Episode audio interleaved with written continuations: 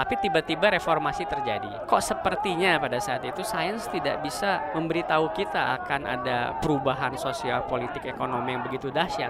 Hadirin sekalian, Robi Muhammad, pengelana statistika, fisika teoritika, hingga ilmu sosial dan humaniora.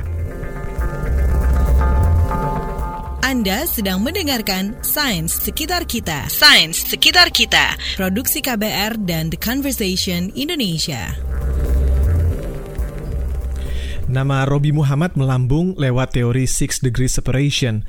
Dia tokoh penemu nasional versi majalah Tempo, ilmuwan statistika dan sosiologi sekaligus, dan tercatat sebagai penyaji pidato kebudayaan paling muda dalam sejarah forum yang digelar Dewan Kesenian Jakarta itu. Nama Robi melambung setelah terlibat dalam penelitian Small World Project pada 2012.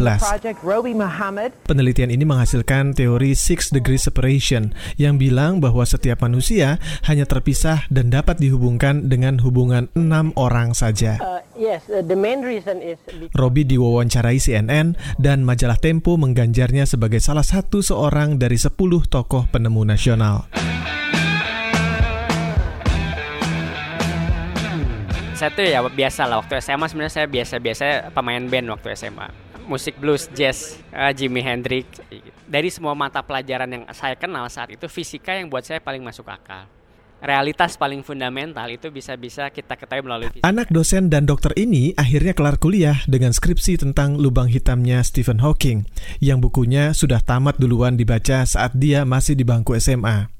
Kontrak untuk lanjutkan S2 sudah diteken dan fisika adalah cinta matinya.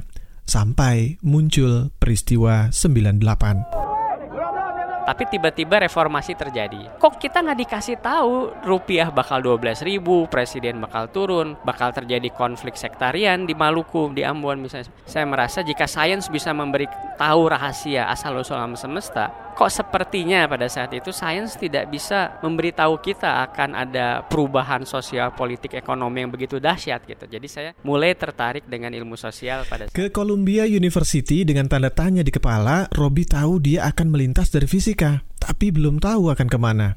Kebetulan saat itu pendekatan interdisipliner lagi merekah. Ilmu sosial dan eksakta saling membuka.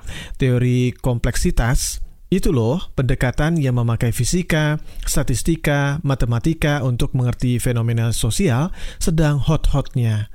Kebetulan juga kampus Robi menyelenggarakan program Quantitative Methods in Social Science, semacam pendekatan kuantitatif untuk ilmu-ilmu sosial.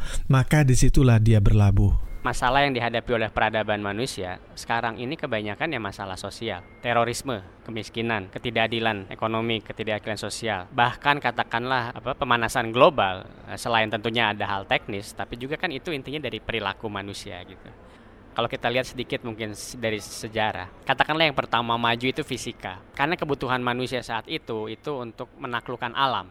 Nah, kita kita merasa diganggu atau dibatasi oleh alam. Tapi kita sekarang kita sadar yang mengganggu membatasi itu sesama manusia sendiri. Kuliah dan penelitian selama 10 tahun di Amerika dengan gelar doktor sosiologi, Robi memutuskan pulang ke Indonesia. Tapi kacamatanya nggak lagi sama. Ada jutaan tanda tanya dan gairah yang nggak kira-kira menghadapi segala tantangan di Indonesia yang katanya sedang mengalami transisi sebenarnya nggak cuma Indonesia sih, tapi dunia, yaitu dengan revolusi internet, banjirnya data sosial, dan pengamatan yang bahkan bisa diamati dengan terbuka dan gratis lewat akuarium yang namanya media sosial. Memang trans ini membingungkan, bahkan membuat cemas, tapi ini peluang. Ini peluang. Jadi buat saya Indonesia yang katakanlah carut marut dengan berbagai kasus korupsi politik, saya yang sudah 10 tahun di Amerika merasa senang sekali pulang ke Indonesia karena justru peluang perubahan momentum terjadi keadaan ketika carut marut seperti ini gitu. Sejarah sudah menunjukkan selalu seperti itu. Apakah banjir data bisa membuat ilmu sosial justru lebih mudah menerka soal manusia? Enggak juga. Ilmu katakanlah fisika itu bisa maju karena dia memilih memilah-milah fenomenanya menjadi sangat kecil dan kecil sekali. Bagaimana kita bisa mengerti kenapa AC pendingin ruangan? Karena kita mengerti bagaimana detail molekul udara itu bekerja. Nah, ilmu sosial ini kebalikannya. Kalau kita mengerti perilaku satu individu, tapi ketika dia digabung menjadi kolektif jutaan, ribuan jutaan atau miliar individu, ini sama sekali kita mengerti. Jadi istilah ini yang disebut dengan problem agregasi. Menangkap pola-pola itu adalah tantangan ilmu sosial saat Kompleks ya.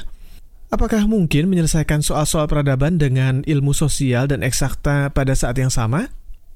Bisa, tapi nggak cukup katanya. Saya tidak mengkritik katakanlah sains atau rasionalitas, tapi itu tidak cukup. Karena perubahannya begitu dahsyat. Kalau kita tidak memiliki kemampuan emosional, kita akan lumpuh.